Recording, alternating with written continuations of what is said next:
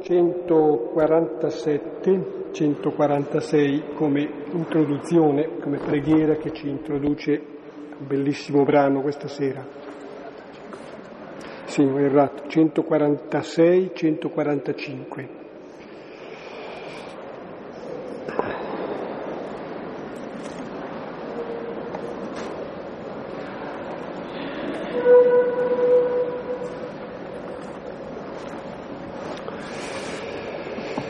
Nel nome del Padre e del Figlio e dello Spirito Santo. Alleluia. Loda il Signore, anima mia. Loderò il Signore per tutta la mia vita. Finché vivo canterò inni al mio Dio.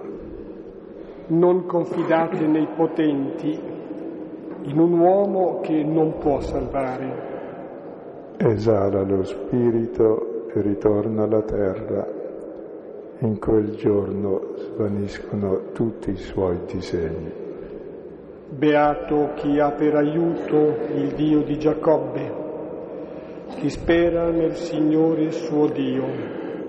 Creatore del cielo e della terra, del mare e di quanto contiene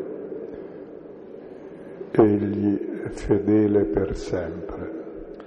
Rende giustizia agli oppressi, dà il pane agli affamati. Il Signore libera i prigionieri. Il Signore ridona la vista ai ciechi.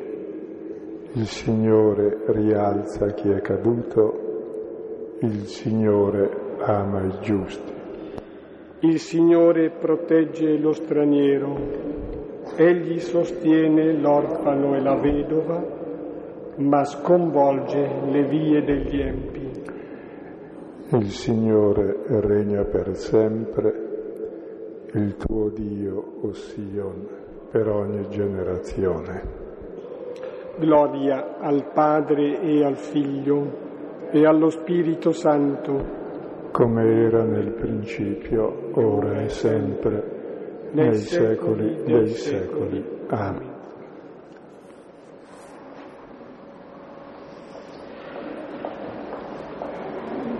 Questo, questo salmo dice che il Signore regna per sempre, Lui è il grande sovrano, e il suo regnare consiste nell'essere fedele, nel dare il pane agli affamati, nel liberare i prigionieri, nel curare i ciechi, nel rialzare chi è caduto, nel proteggere lo straniero, l'immigrato, l'orfano e la vedova.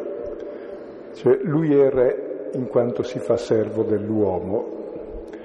E abbiamo scelto questo salmo per entrare questa sera nel famoso episodio di Gesù che lava i piedi. E la volta scorsa abbiamo chiuso la prima parte del Vangelo, il giorno di Gesù, la vita di Gesù. E tutto ciò che ha fatto nella sua vita, nel suo giorno, lui che è la luce del mondo, è stato un segno, come a dire non ha fatto nulla di così importante, segno segno di qualcos'altro. E anche tutta la sua attività era espressa attraverso metafore, le metafore della luce, metafore dell'acqua, dell'aria, dello spirito, metafora del pane, la metafora della vita, perché anche la vita è una metafora, dice qualcos'altro. Se durante il giorno Gesù ha fatto dei segni, e da questa sera comincia l'ora, l'ora decisiva in cui i segni diventano realtà. E tutto il resto del Vangelo è dedicato all'ora, un'ora che dura 24 ore. Ci fermeremo adesso, a Dio piacendo, per un anno o due su quest'ora. Dall'ultima cena, facciamo dalle sei di sera ecco, di giovedì alle sei di sera di venerdì. E quella è l'ora decisiva dove ogni segno diventa realtà. E la realtà, come vedremo, di cui tutto è segno, è metafora, è l'amore, perché è l'amore che è luce, è l'amore che è vita, è l'amore che è pane, perché Dio è amore. E dicevo, quest'ora si protrarrà ormai per tutto il resto del Vangelo. E prima dico una cosa, perché è da un po' di mesi che mi preoccupavo, posso fare una piccola confessione, che eh, studiando Giovanni e cercando di scrivere qualcosa, come ho fatto con gli altri Vangeli, mi accorgevo che impiegavo un tempo infinito e dicevo sarà l'età che avanza, sarà la scemenza che cresce. Io, io speravo fosse cresciuta l'esperienza per cui fosse più facile. E poi così una piccola folgorazione, che gli altri Vangeli sono anche abbastanza semplici, fanno un racconto lineare che parte da un principio e arriva a un fine. Se tu corri un po' veloce, fai bene i collegamenti, c'hai un computer rapido, eh, sei agile nel fare le cose, arrivi prima in fondo, per cui in pochi mesi fai anche il percorso per capire. E Giovanni invece ti frega, parte già dalla fine, quindi se tu corri vai fuori, arrivi da nessuna parte, quindi sei costretto a star lì, a star lì. Parte dalla fine rivede tutto, ogni singola cosa alla luce della fine. E quindi devi sostituire alla mentalità di chi capisce, fa i collegamenti rapidi, che prende, afferra le cose subito, di uno che un po' alla volta si arrende, si lascia afferrare, si lascia trasportare da questo e invece di capire comincia un pochino così a vedere che è un'altra cosa. E quindi mi sono reso conto di come sia lento il cammino e questo rende anche conto di come per spiegare quest'ora il Vangelo impieghi adesso 9-10 capitoli. E già prima la preannunciava costantemente, era per introdurre. Cioè in Giovanni, come anche nella vita, si entra non col metodo del prendere,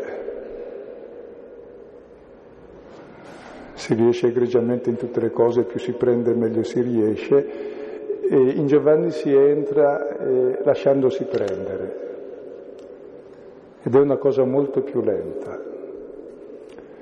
Ed è come una sinfonia, non puoi dire adesso faccio un compendio e ce l'ho, no, devi abbandonarti, ascoltarla tutta e riascoltarla. O come la poesia, faccio un riassunto, no, non è più poesia. E così la vita la concentro, non è più vita. E quindi e dicevo queste cose perché eh, sentivo il bisogno di raccomandare anche di entrare un po' in punta di piedi e con un atteggiamento diverso di come entriamo in genere nei concetti. In matematica più in fretta si fa capire meglio è, vuol dire che sei meno scemo. E qui invece chi capisce subito vuol dire che ha capito niente. Ed è molto lento lasciarsi impregnare, quindi sostituire l'atteggiamento di chi prende quello di essere preso lentamente, l'atteggiamento contemplativo. Sì, credo che in termini di preghiera si possa dire che eh, di preghiera si parla, parlando della parola, si passa dall'atteggiamento più discorsivo, una preghiera cioè che che va avanti per concatenamenti logici e discorre, cioè si muove anche veloce, implicando una nostra partecipazione attiva, si passa dal discorrere al contemplare, alla contemplazione, che ha pure una partecipazione nostra, però è più recettiva, accoglie, più capace di sosta. E faccio un esempio un pochino di come fa il Vangelo con noi. Supponete che una mamma dice, beh, il bambino deve mangiare, allora faccio così, preparo un bel flaccone e glielo metto dentro come nelle Ferrari, un pit stop velocissimo, così c'ha tutto in poco tempo, così poi eh, c'ha tutto il tempo libero lui e io. Ecco, non sarebbe una gran madre. È importante il tempo che perdi, perché il tempo è la vita e in questo tempo perso nasce una consuetudine di vita che è quello che fa crescere la relazione, il rapporto, la familiarità. Ecco, così entriamo nel Vangelo e prima di leggere aggiungo ancora una cosa. E voi sapete che Giovanni non racconta l'istituzione dell'Eucarestia, ne parla ampiamente al capitolo sesto sul quale ci siamo fermati del pane, dicendo che il vero pane è il suo corpo dato per noi, e poi nel capitolo 13, invece di parlare dell'Eucarestia pur alludendo, parla di Gesù che lava i piedi, parla di Gesù che dà il boccone a Giuda e poi del comandamento dell'amore, che è esattamente lavare i piedi e dare il boccone a Giuda. Perché? E perché Giovanni vuole che l'Eucarestia non sia un rito magico. Ho fatto l'Eucarestia, sono andato a messa. No, l'Eucarestia è esattamente il lavare i piedi. L'Eucarestia è avere verso gli altri quell'amore che Gesù ha avuto per Giuda. Questo nella quotidianità perché la nostra quotidianità è l'Eucarestia. Chi mangia di me vive di me. Cioè celebrando l'Eucarestia viviamo in questo modo. E allora invece di descrivere l'Eucarestia, pur accennando brevemente, vedremo, dice il significato profondo dell'Eucarestia. E lo sviluppa in cinque capitoli. Stasera ci fermiamo alla prima scena che è come il principio e fondamento, è il portale d'ingresso nella seconda parte del Vangelo che è il Vangelo della gloria, la seconda parte. La prima era quella dei segni della gloria, ora è della gloria. E la gloria è la visibilità di Dio, la sua bellezza, il suo splendore che ravviva l'universo ed estrae l'uomo dalla morte e questa gloria è esattamente l'amore.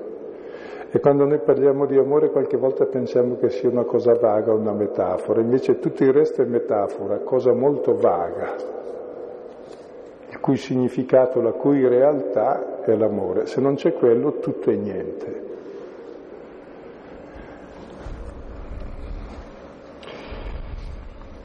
Nel capitolo tredicesimo leggeremo 20 versetti, ne saranno commentati solamente alcuni.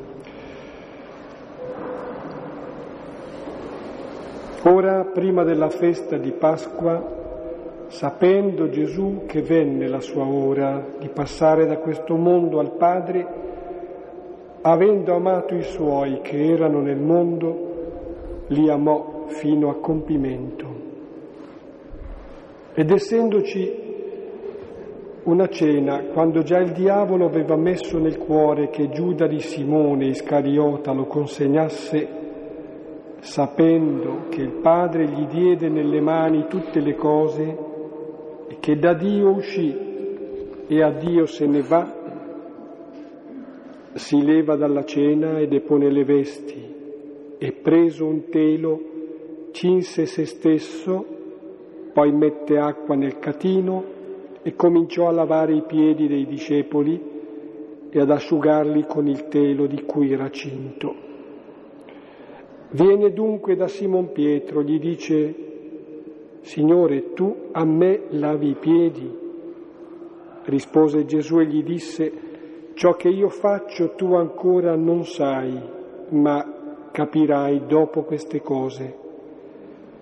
Gli dice Pietro, non mi laverai affatto i piedi in eterno. Gli rispose Gesù, se non ti lavo non hai parte con me. Gli dice Simon Pietro, Signore, non solo i miei piedi, ma anche le mani e il capo. Gli dice Gesù, chi ha fatto il bagno non ha necessità se non che siano lavati i piedi, e allora è tutto puro, e voi siete puri ma non tutti. Sapeva infatti chi lo consegnava. Per questo disse, non tutti siete puri. Quando dunque ebbe lavato i loro piedi ed ebbe ripreso le sue vesti e si fu adagiato a mensa di nuovo, disse loro, capite che cosa vi ho fatto? Voi chiamate me il Maestro e il Signore, dite bene, infatti sono. Se dunque io, il Signore e il Maestro, lava i vostri piedi, anche voi dovete lavare i piedi gli uni gli altri. Infatti vi diedi un esempio affinché anche voi facciate come io feci a voi. Amen, amen, vi dico, non c'è schiavo più grande del suo Signore, né apostolo più grande di chi lo inviò. Se sapete queste cose, siete beati se le fate. Non parlo di tutti voi, io so quelli che scelsi, ma affinché si compia la scrittura, colui che mastica il mio pane levò contro di me il suo calcagno. Fin da ora dico a voi, prima che avvenga, affinché crediate, quando sarà avvenuto, che io sono. Amen, amen vi dico, chi accoglie colui che io manderò, accoglie me, e chi accoglie me, accoglie colui che mi mandò. Ecco, credo che già a prima vista uno capisce di cosa si tratta. Se avete notato esce otto volte lavare i piedi. Ecco. Si tratta di lavare i piedi. E degli esegeti dicono che questo è un segno. Ecco, in realtà per Giovanni non è un segno, tutti gli altri sono segni, questo è la realtà, Gesù che lava i piedi. a meno che si intenda lavare i piedi come segno di ogni gesto d'amore che vuol dire servire l'altro.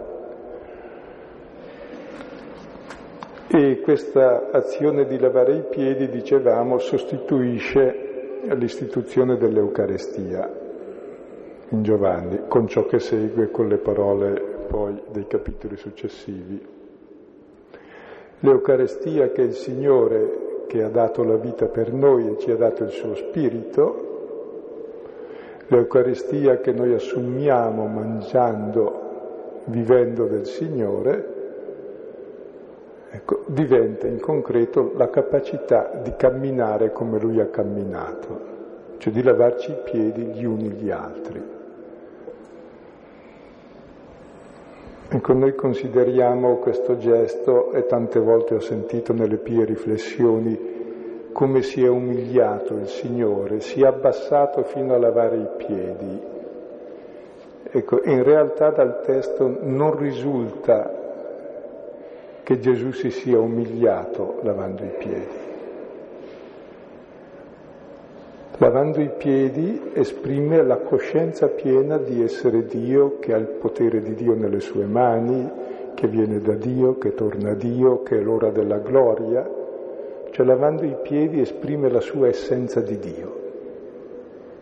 Dio chi è? È uno che lava i piedi.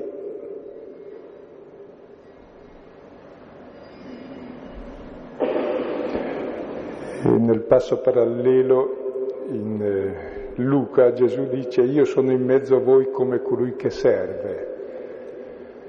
Ecco Giovanni ci dà un'icona del figlio uguale al padre che si mette a lavare i piedi. Dio è amore e l'amore è essenzialmente umiltà, non umiliazione. L'umiliazione è per gli orgogliosi, l'amore è umile. È l'orgoglio che è superbo, l'egoismo. Quindi entriamo in questo mistero che rivela la gloria e seguiamo il testo passo passo. È un testo che si è prestato a infinite spiegazioni ed è vero perché è più ricco di qualunque spiegazione. Hanno detto il mistero dell'incarnazione, è vero, è il mistero dell'Eucarestia, è vero, è il mistero del battesimo, è vero, è il mistero della riconciliazione, tutto vero. E si possono trovare ancora infinite altre cose vere. Il fatto comunque è che lui lava i piedi e l'Evangelista lo richiama otto volte proprio per dire fermatevi a guardare lì. Cosa vuol dire che lui è il Signore, è il Maestro, è uno che rivela la gloria di Dio, è figlio uguale al Padre proprio perché lava i piedi.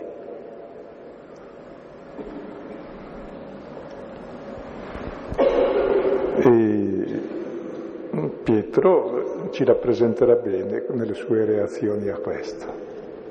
Vediamo per ordine.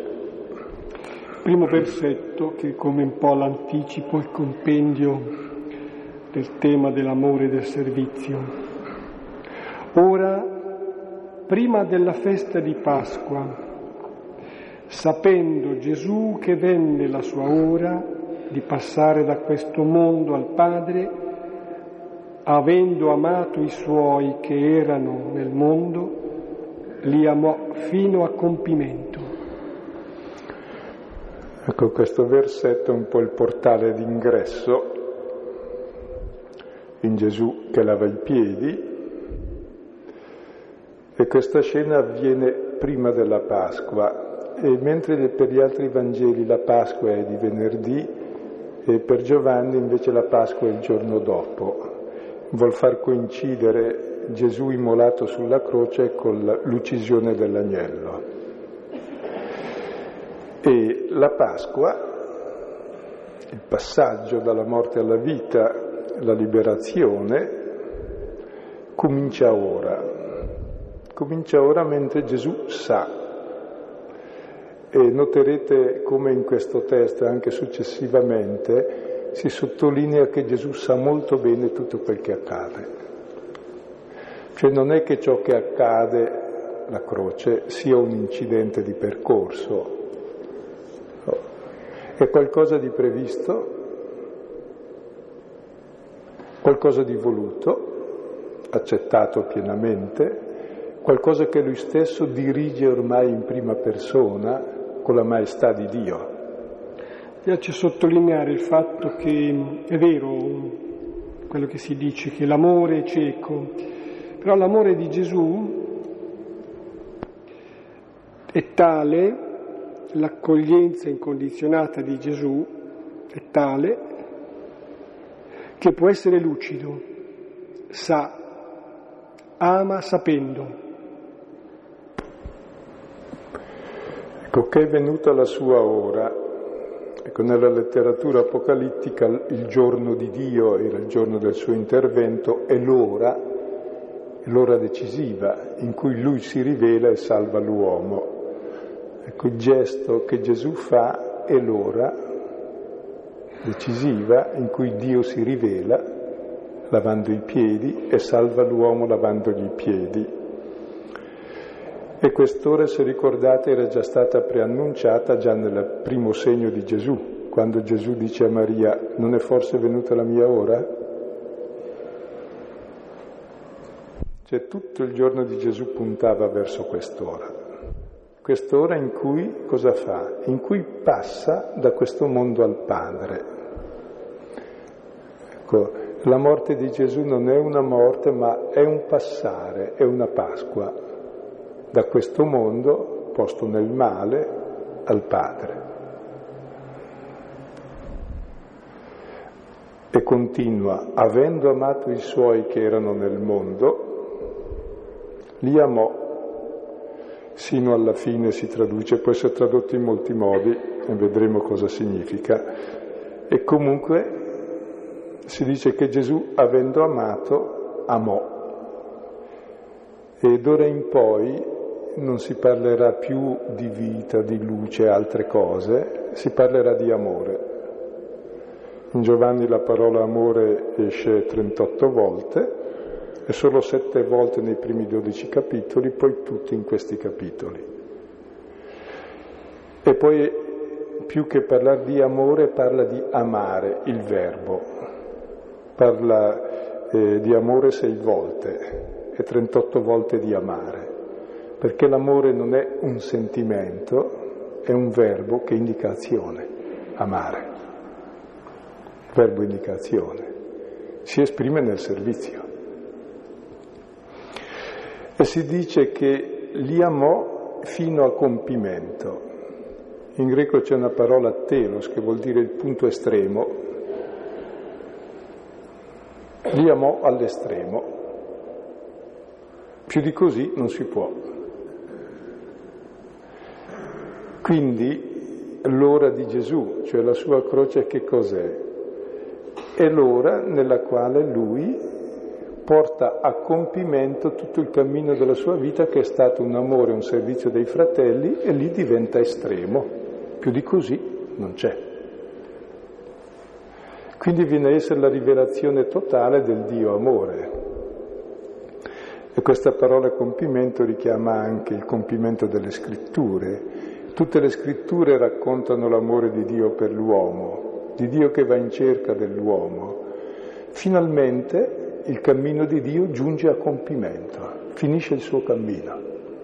Più oltre non va. Come notate l'introduzione è molto solenne, prima della festa, sapendo che era venuta la sua ora di passare da questo mondo al Padre, avendo amato i suoi, li amò fino al compimento. Poi, non bastando questo, lo ripete una seconda volta con variazioni.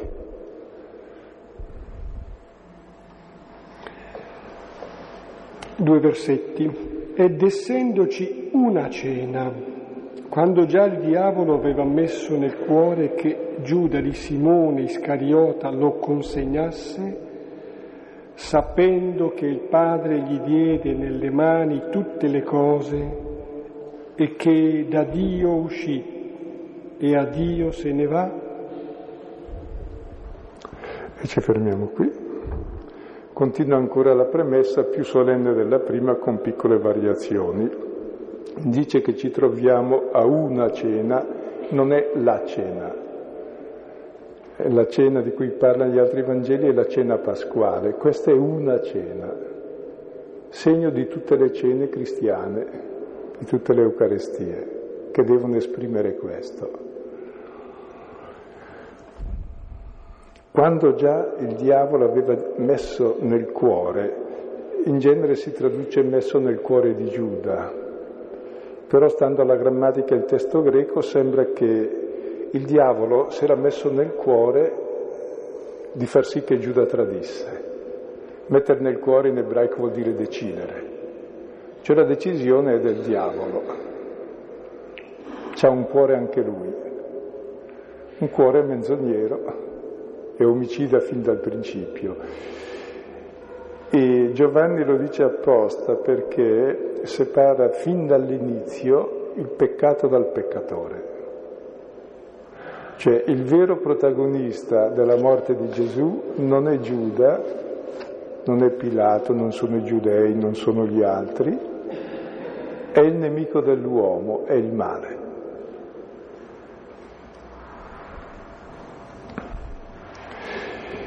E poi si nomina Giuda.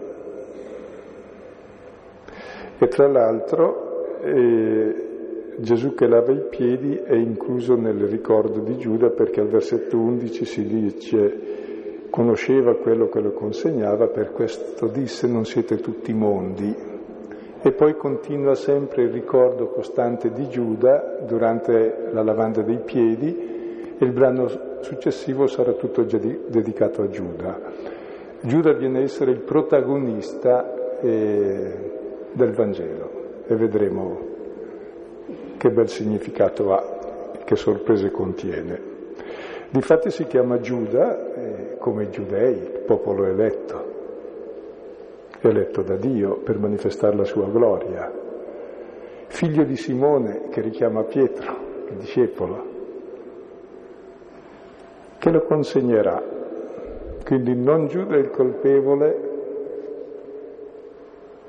il colpevole è un altro, colui che l'ha ingannato, e Gesù è venuto per liberare Giuda e tutti gli ingannati. E qual è l'inganno? L'inganno dell'uomo è che non conosce Dio. E allora Dio si rivela amandolo fino all'estremo, così l'uomo capisce. E proprio in Giuda e negli altri Dio rivelerà chi è lui. Io sono. Non è che Dio abbia bisogno del male per fare il bene, se non ci fosse sarebbe andata meglio anche lui se non ci fosse stato il male, però non è che il male sfugge al suo controllo. Colui che tiene in un'otre le acque del mare dirige la storia, sa tutto, preordina tutto per il bene dell'uomo. Continua sapendo che Dio gli diede nelle mani tutte le cose. Gesù, lavando i piedi, ha la piena coscienza di avere il potere supremo di Dio, tutto nelle mani, il Pantocrator. Nella coscienza della sua onnipotenza, di aver tutto nelle mani, prende nelle mani i piedi dei discepoli. Questa è la sua onnipotenza. Perché? Proprio così ama fino all'estremo. Cioè il potere di Dio, che è amore, è riuscire a amare in questo modo, il potere assoluto di Dio, che può lavare i piedi di chi tradisce e di chi rinnega, cioè di tutti. Così Dio si rivela come Dio nel suo potere supremo, di amore incondizionato. E proprio così noi conosciamo io sono Dio e proprio così è espulso il capo di questo mondo, il diavolo che ha ingannato l'uomo, cioè la menzogna che noi abbiamo su Dio. E poi continua ancora, è proprio un successivo ritorno di ondate, che da Dio uscì e a Dio ritorna. L'uscita da Dio di Gesù è l'incarnazione, il suo ritorno, il suo andarsene al Padre, non è soltanto la sua morte o la sua ascensione, tutta la sua vita è un ritorno al Padre, recuperando per strada tutti i fratelli per presentarsi a lui dicendo ecco i fratelli che mi hai dato, ci sono tutti. Ecco, questo è solo il prologo per entrare nella scena, che adesso viene descritta con accuratezza con otto verbi. Brevissima nota voglio fare circa il, il raffronto con la traduzione, qui si dice tradimento, tradirlo, qui si dice consegna, ecco, delicato. Capire come consegna, consegnare è ambiguo, e anche tradire e tradimento, però consegnare vuol dire che sì, viene dato perché si perda, ma attraverso questo gesto che è di Giuda si consegna a noi, si dà a noi, Signore.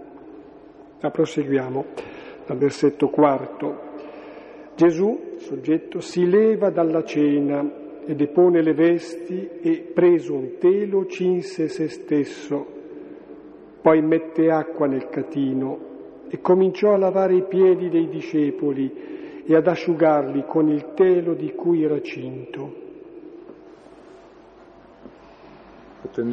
Tenete presente l'introduzione e la Pasqua è l'ora del passaggio da questo mondo al Padre, è l'ora in cui ama all'estremo fino al compimento, è l'ora in cui si rivela la gloria di Dio, è l'ora in cui il diavolo ha messo in cuore che Giuda lo consegnasse, è l'ora in cui lui sa d'avere il pieno potere di Dio, è l'ora in cui sa con pienezza che ritorna al Dio dal quale è uscito, cosa fa?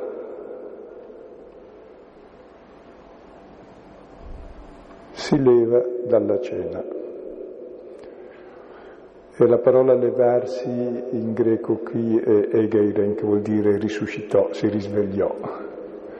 Il gesto che Gesù fa è un gesto di resurrezione, perché lavare i piedi, cioè amare, è già passare dalla morte alla vita. Quindi il gesto di lavare i piedi è già l'anticipo di tutto ciò che ci sarà dopo in eterno, della vita piena, dell'amore. Si levò dalla cena, vuol dire che già stava a cena, quindi vuol dire che il gesto che fa non è un gesto di purificazione come si usava prima del pasto, no, non è una purificazione, è il cuore del pasto, il cuore della cena eucaristica, il cuore del cristianesimo è lavare i piedi, non è una purificazione previa, un'opera buona che consegue si leva dalla cena. Poi depone le vesti, non dice la veste, la veste sarebbe il mantello, le vesti vuol dire tutte le vesti, si spoglia. Ecco, resta nella nudità dell'amore, nella nudità del servo che rivela Dio. Come Adamo, il cui vestito è la gloria di Dio, Ora Gesù si vestirà di un telo, del grembiule del servo, perché la gloria di Dio è essere servo. È importante questo deporre le vesti, come lui è la stessa parola che si usa quando si dice il pastore bello depone la sua vita a favore delle pecore. Ha il potere di deporla e di riprenderla di nuovo. Questo è il comando, è il comando dell'amore, questo deporre le vesti. Ed è proprio in questa nudità dell'amore che si rivela l'essenza di Dio. Dio è questo amore. Sì, mi piace, noi diciamo certe volte la rivelazione, si dice anche lo svelamento, e sembra un fatto così piuttosto, se non teorico, intellettuale, che tocchi l'intelligenza, Qui è lo svelamento, proprio nel senso che togliendosi le vesti c'è lo svelamento di chi sia Dio, il servitore, colui che serve.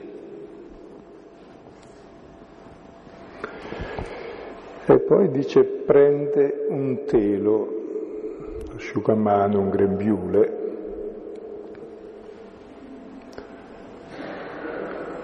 ecco, e se lo cinge e poi non si dirà più che se lo leva. Quando poi riprende le vesti, tiene su ancora questo.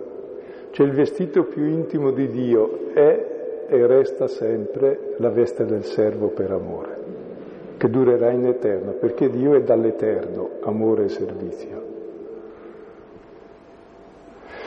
E la sua veste, la veste è la gloria, la veste di Dio, di cui Dio si riveste, è la veste del servizio.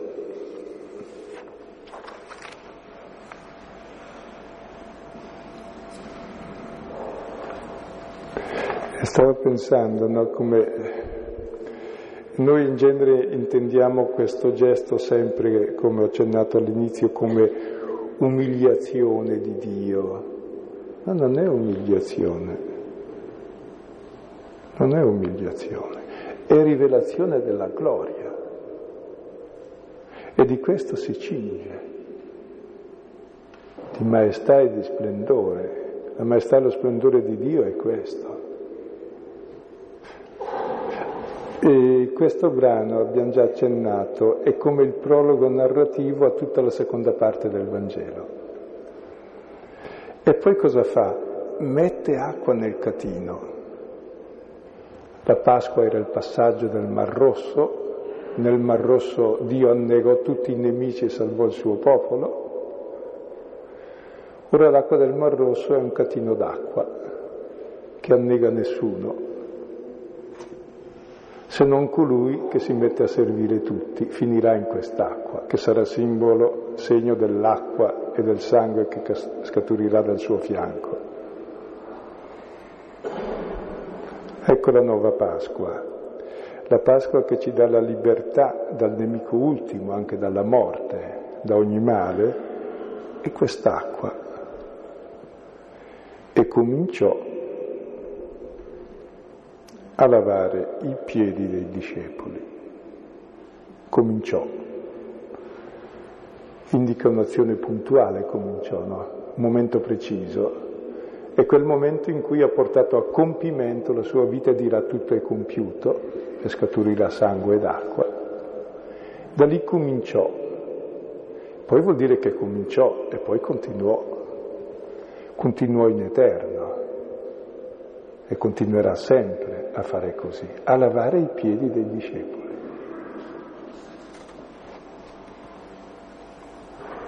Ecco, lavare i piedi è un gesto di ospitalità e accoglienza, è riservato allo schiavo non giudeo, oppure il gesto di intimità della moglie col marito, o il gesto di riverenza dei figli verso i genitori. Ecco, questa accoglienza, questa ospitalità, questa intimità, questa riverenza è ciò che ha Dio per ciascuno di noi. E tutta la sua vita, che è la gloria e l'amore, si esprime in questa ospitalità, accoglienza, intimità, riverenza. Per questo dirà a Pietro, se non ti lavi i piedi non avrai parte con me. Se non accetti questo amore non sai cos'è l'amore, non sai cos'è la vita. E tornerà il brano otto volte ricordando questo lavare i piedi, in modo che si imprima non una volta, non due volte, non tre volte, non sei volte, non sette, otto volte. È il numero del compimento oltre il sette. Perché è l'azione eterna di Dio a favore dell'uomo.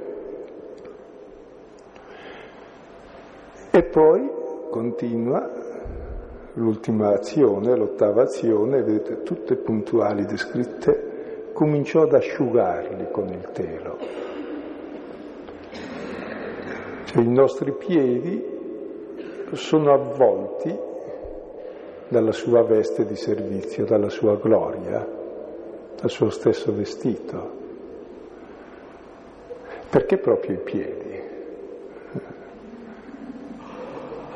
È perché l'uomo è il suo cammino.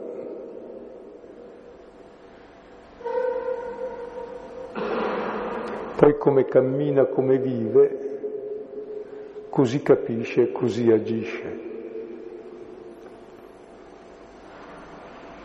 E Gesù lavando i piedi ha guarito il nostro cammino, il nostro modo di vivere e poi vedremo nel seguito il nostro modo di pensare, il nostro modo di valutare.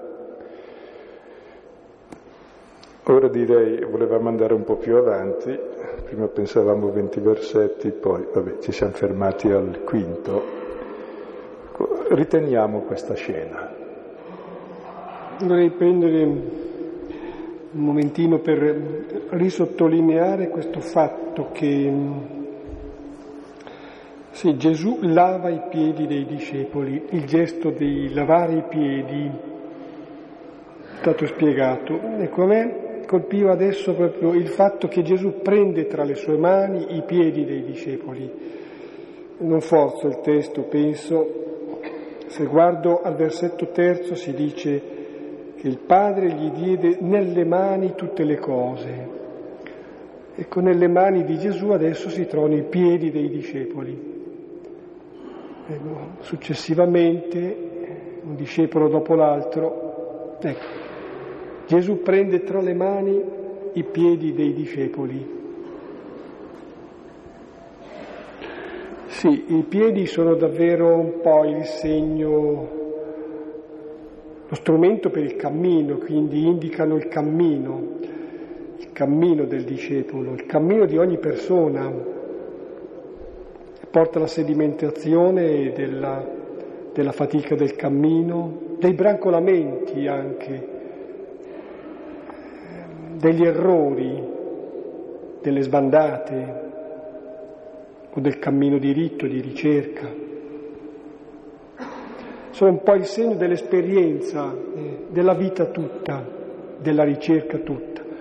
E Gesù prende benevolmente tra le sue mani questi piedi prende tra mano ecco la, la nostra stessa esistenza, lava questa esistenza, lava il nostro cammino, ecco la radicale guarigione, il riscatto, la salvezza del nostro cammino, della nostra vita, della nostra ricerca. Io direi eh, chiediamoci cosa significa che Dio, il Signore, il Maestro, è colui che lava i piedi. E poi pensate che c'è una scena parallela a questa, poco prima,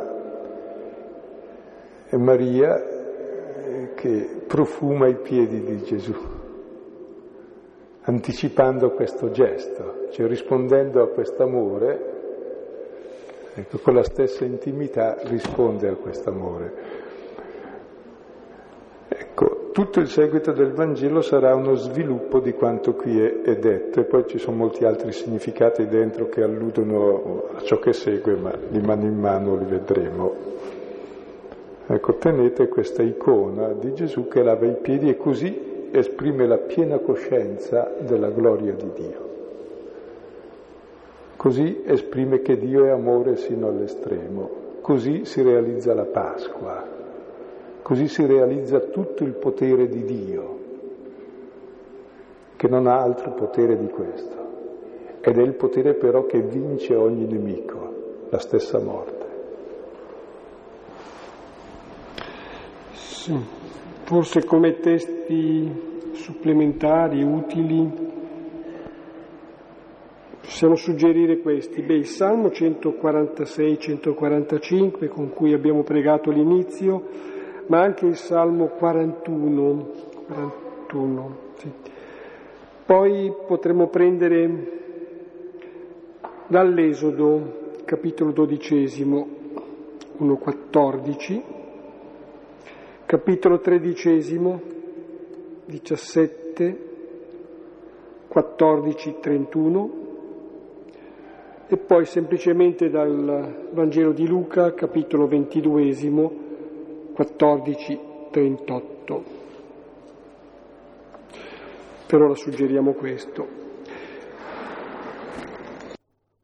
È stato, è stato detto che Dio non ha bisogno del male per fare il bene.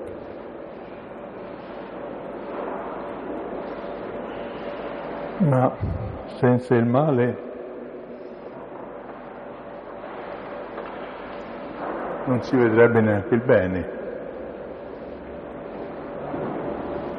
E senza il male non ci sarebbe stato Giuda, non ci sarebbe stato la croce, non ci sarebbe stato neanche Cristo forse.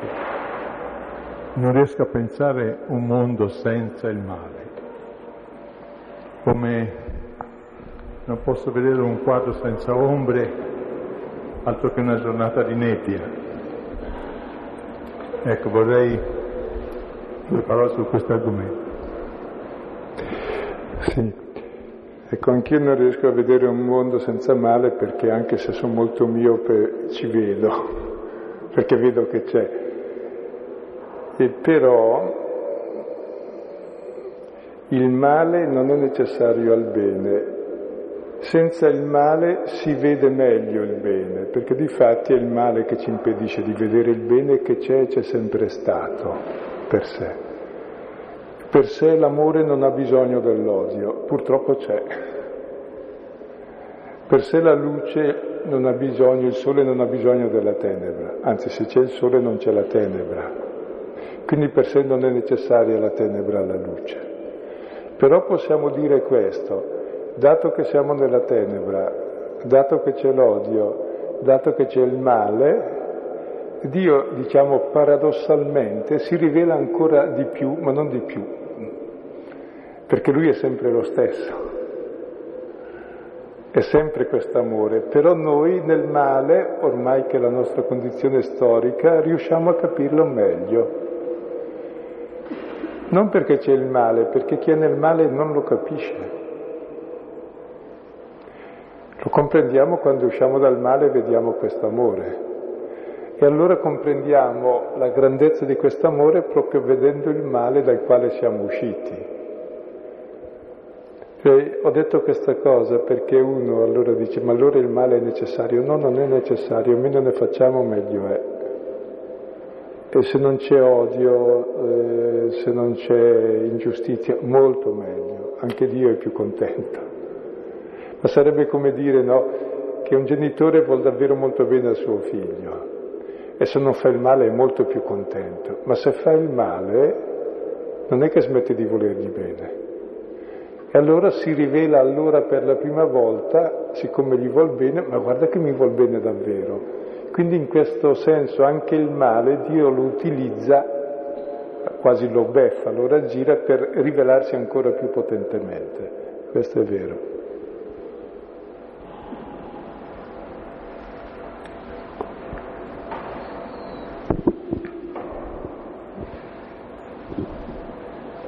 Volevo uh, dire una cosa parlando dei segni dell'amore del Vangelo. Io credo che i segni Gesù li dà solo per confermare le parole, non perché abbiano un valore come le sue parole. Cioè nel senso che i segni servono per controllare chi lo segue e per fargli meglio capire, perché di fronte alle parole di Gesù si trovano storpiti spesso gli uomini. Quindi questa è una necessità, ma i segni sono una cosa occasionale, perché se no, se volesse, Dio il suo segno lo dovrebbe dare a tutti, non in quel miracolo, per esempio, che fa, che serve solo a una persona di fronte a un'umanità tutta sofferente. Non so se questo mio ragionamento sia giusto. Sì, mi sembra molto vero quanto dici. Cioè i segni sono come la segnaletica, che la guarda chi non sa la strada. E non guardo la segnaletica per tornare a casa adesso, so la strada. I segni servono per chi non sa, quindi hanno una funzione. Ma la funzione è molto relativa, perché sappia e poi li trascura, perché se stai lì sempre a guardare i segni non vai più avanti. Quindi hanno un valore di indicazione. Chi si ferma lì e chi cerca segni vuol dire che è proprio smarrito. E poi c'è il pericolo che uno confonda addirittura i segni col significato. Ah, dice, ah ho visto, adesso lì c'è scritto centro, allora mi metto lì sul cartello e sono al centro. No, non sei al centro, se c'è scritto il cartello centro. Se c'è il segno e ti fermi lì vuol dire che non sei, se no non ci sarebbe il segno. Il segno cessa dove c'è la realtà. Così c'è scritto ristorante fuori, dentro non occorre, ti accorgi. Si spera.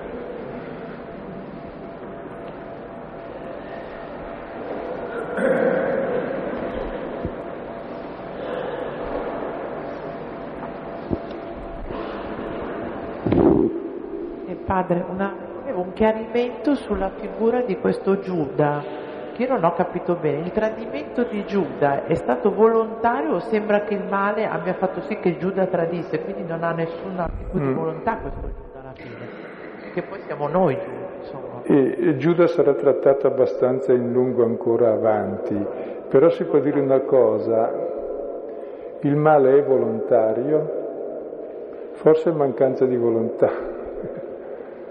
Non lo so, eh, sono, dipende da cosa si intende. Il male è libero, è mancanza di libertà. Cioè il male è sempre frutto di ignoranza, di schiavitù. Fin dall'inizio, per dare la spiegazione del male, ci mettono la menzogna che ha ingannato, per cui la, della, la principale schiavitù è la schiavitù della menzogna aver capito, il male è non capire. Sì, sì, il male è non capire, sì.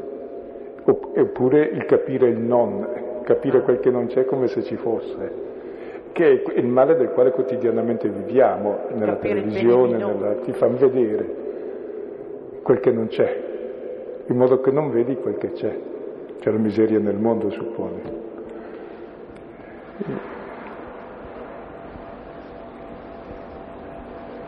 Però è molto reale questo non vedere poi nelle conseguenze.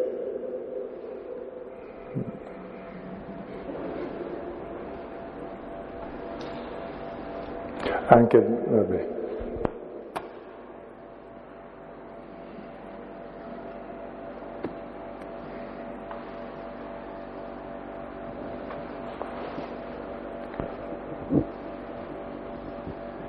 Ha citato prima la parola odio.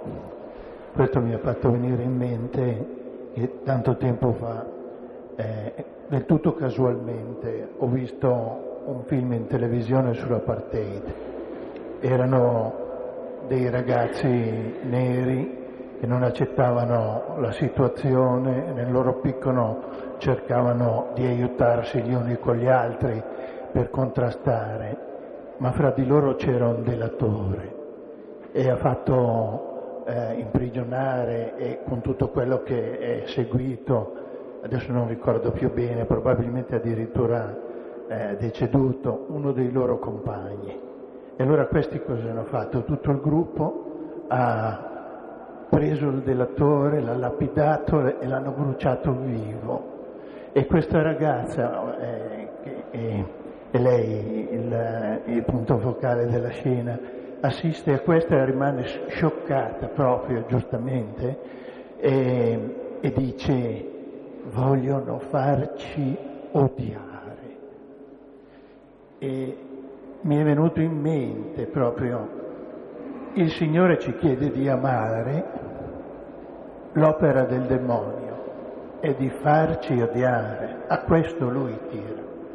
Quello che il Signore vuole fare, lui lo vuole disfare. E, e qualche volta ci riesce purtroppo. È proprio nella, nel Genesi, no? E allora eh, Eva vide che questo era buono, desiderabile, gradito, cioè, cioè sconvolge la nostra capacità di giudizio, insomma, quando siamo sotto tiro di, di, di questo personaggio si fa fatica a, a, a distinguere, a discernere. Sì, difatti il male non più che fare è proprio disfare sì, ciò che è vero, ciò che è buono. Ecco, eh, e Dio eh, rispetta la nostra libertà e però non è né neutro né imparziale, sarà disfatto. E proprio così ci guarisce dall'inganno, cioè che c'è un amore più grande della vita e della morte. Proprio così ci riscatta, quindi riesce a beffare il male e a sbugiardare la menzogna.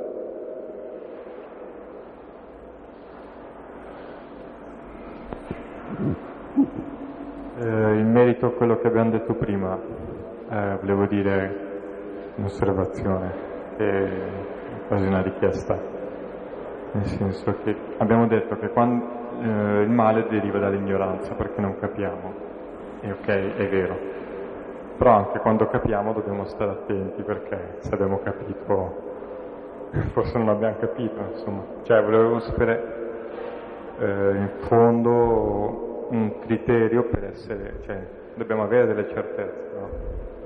un criterio ecco che possiamo dire quella cosa l'ho capita e ne sono sicuro, non lo so, un po' dobbiamo, per andare avanti mm. dobbiamo costruire dei mattoncini no? sì. Su cui ci appoggiamo, non possiamo mettere sempre in dubbio, non lo so, così. Sì. Mi sono venute in mente due cose interessanti che ho dimenticato mentre parlavo, ma mentre parlavi. E, è vero che noi qualcosa comprendiamo, come faccio a sapere se il mio capire è vero? Ma nelle scienze si verifica se è vero o no. Pensavo che fosse così, vedo dei risultati che è diverso. Così mi accorgo se una cosa è vera dai risultati, se il risultato è dominio, potere, morte, schiavitù, è falso, fosse anche vero, vuol dire che è usato male. Se è vero è perché dà misericordia, pace, comprensione, accettazione. Cioè il criterio di verità è l'amore che produce, la vita che produce come il criterio di verità se un affare è buono o no è quanto ti dà, insomma. Ecco, questo se produce amore, pace, gioia, e quello è il criterio di verità nelle cose umane. Ho fatto una cosa pensando fosse buona e che non nascesse gioia, invece ne è nata incomprensione e, e tristezza. Vuol dire che ho sbagliato qualcosa. Questa è la prima cosa. La seconda cosa, è vero che l'ignoranza è l'origine del male, per cui desideri secondo quel che conosci. Pensavo che fosse buono, lo desidero, lo faccio e mi accorgo che è sbagliato. Poi scatta un'altra cosa. Sarebbe come se uno pensavo che la droga fosse buona e poi ho visto che è sbagliata. Ma nel frattempo, dopo un anno, cos'è nato? Che la volontà è schiava. Cioè il tuo stesso desiderio è stato intaccato dalla menzogna e dall'abitudine dopo per cui ti giustifichi, dicendo non posso fare diversamente. Quindi c'è anche una schiavitù della volontà ancora più profonda. L'errore parte dall'intelligenza, ma alla fine tocca la volontà, la libertà, non sei più libero. Ed è lì più difficile e ci vuole un amore più forte, un'accettazione più forte per vincere questa schiavitù.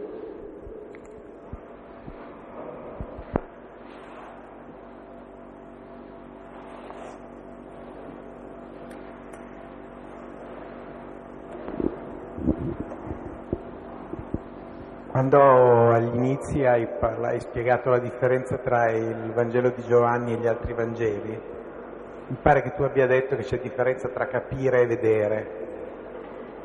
E mi pare anche di aver capito che sia più importante vedere che capire. Allora, vorrei chiederti una cosa. A me è stato insegnato che devo capire, fin da quando sono piccolo. E voglio chiederti, la differenza non è ancora una questione di amore? Esatto, è come tu dici, e forse allora invece di vedere, e vedere vuol dire poi amare, guardi dove ami, vuol dire sperimentare, vuol dire frequentare, cioè è proprio questione di amore, mentre il capire è anche più asettico, anche se non vero, cioè, anche gli altri Vangeli attraverso il capire ti portano poi ad amare. Qui invece ti pone già al punto d'arrivo e, e devi guardare, guardare, gustare, sentire, contemplare, che poi vuol dire amare e assimilare più profondamente. Ma è quasi un moto diverso che abbiamo anche quando, supponete, non so, eh, sentite una musica che non avete mai sentito molto bella, prima volete sentirla per prenderla, per capirla, e poi dopo perché la sentite ancora, non per prenderla, per esserne presi, per gustarla, per... cioè c'è un secondo momento. Ma questo in tutte, anche nelle produzioni artistiche o nel comprendere un testo. Prima vuoi capire, devi capire come è fatto, che lingua, che lingua parla, e poi invece non capisci, ne sei capito, ne sei preso. E allora nasce un'esperienza più profonda di familiarità, di amore, di intimità, eh, che è il vero capire.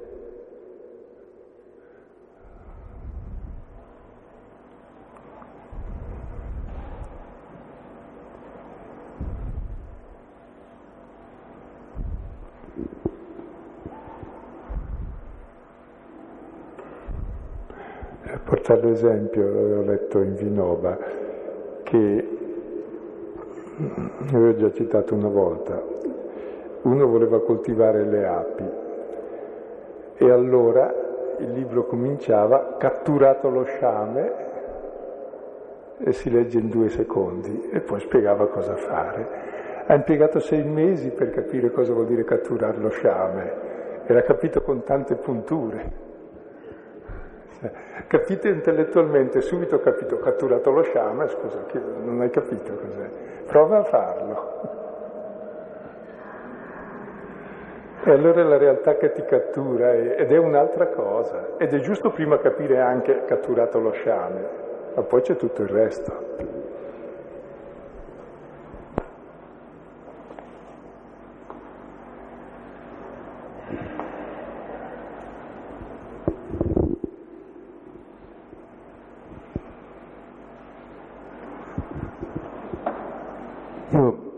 Avrei preferito una, una, simmetria fra il lavaggio dei piedi, cioè che Gesù avesse restituito il lavaggio dei piedi a Maria così forse avremmo avuto qualche, qualche possibilità di scegliere qualcosa in più, magari avremmo anche i preti donne.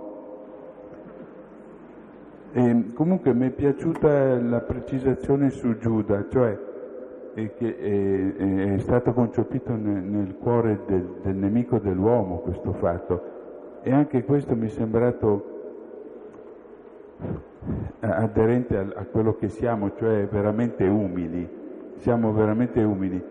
E al massimo siamo dei piccoli scorpioni che assalgono altri, altri piccoli scorpioni, ma di fronte a queste cose così grosse non siamo nemmeno capaci di farle, cioè occorre proprio il nemico dell'uomo per volere la morte.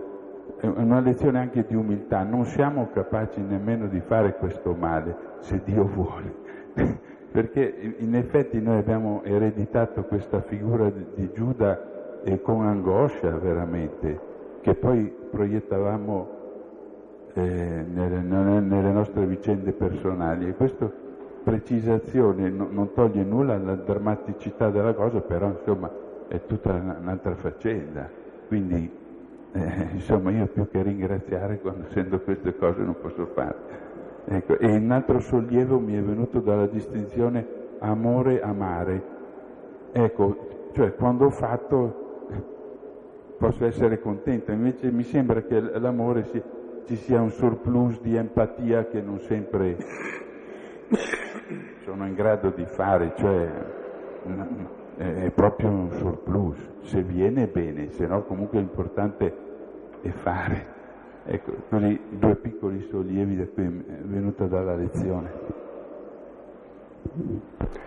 Se poi Gesù avesse lavato i piedi a Maria, non sarebbe stato un amore fino al compimento, sarebbe stato un restituire l'amore con cui è stato amato, quindi è normale invece il fatto che li lavi a Pietro, a Giacomo, a Giovanni, che stanno litigando secondo Luca su chi occuperà i primi posti, proprio durante la cena, a Giuda, è proprio lì che si rivela la gloria. C'è l'amore all'estremo. Con Maria sarebbe stato proprio, non è estremo, se uno mi vuol bene gli voglio bene anch'io, più o meno. Invece proprio è, è nei discepoli che riesce. E difatti Maria non è sacerdote, ma neanche Gesù, saranno gli altri. Lui ha lavato i piedi, come Maria gli ha lavato i piedi. È più sublime questo. Mm. Ecco, vorrei che ci fermassimo sul mistero, soprattutto se notate i tre versi iniziali, sapendo che era venuta la sua ora, prima della Pasqua, da passare da questo mondo al Padre, avendo amato i suoi, gli amò fino all'estremo, sapendo che Dio gli aveva messo tutto nelle mani, che Giuda, eccetera, eccetera, cosa fece? Sette azioni puntuali e cominciò a lavare i piedi e asciugarli. Sapendo tutto questo, ecco cosa fa. è la piena espressione della coscienza di Gesù come Dio. È la piena coscienza di Dio che ci dà la prima immagine di sé, che poi sarà sviluppata nel seguito dei capitoli. Ecco, quando noi pensiamo il Signore sublime, vedremo mentre Pietro, il servo infimo, ecco il Signore è sublime perché è infimo, perché l'amore è umile si fa servo e quella è la gloria di Dio. Mentre noi siamo proprio stravolti e questa è la nostra menzogna. E Gesù con questo gesto, che poi è l'anticipo della croce, eh, caccerà fuori il capo di questo mondo e lo caccerà fuori dal nostro capo, dalle nostre mani e dai nostri piedi innanzitutto.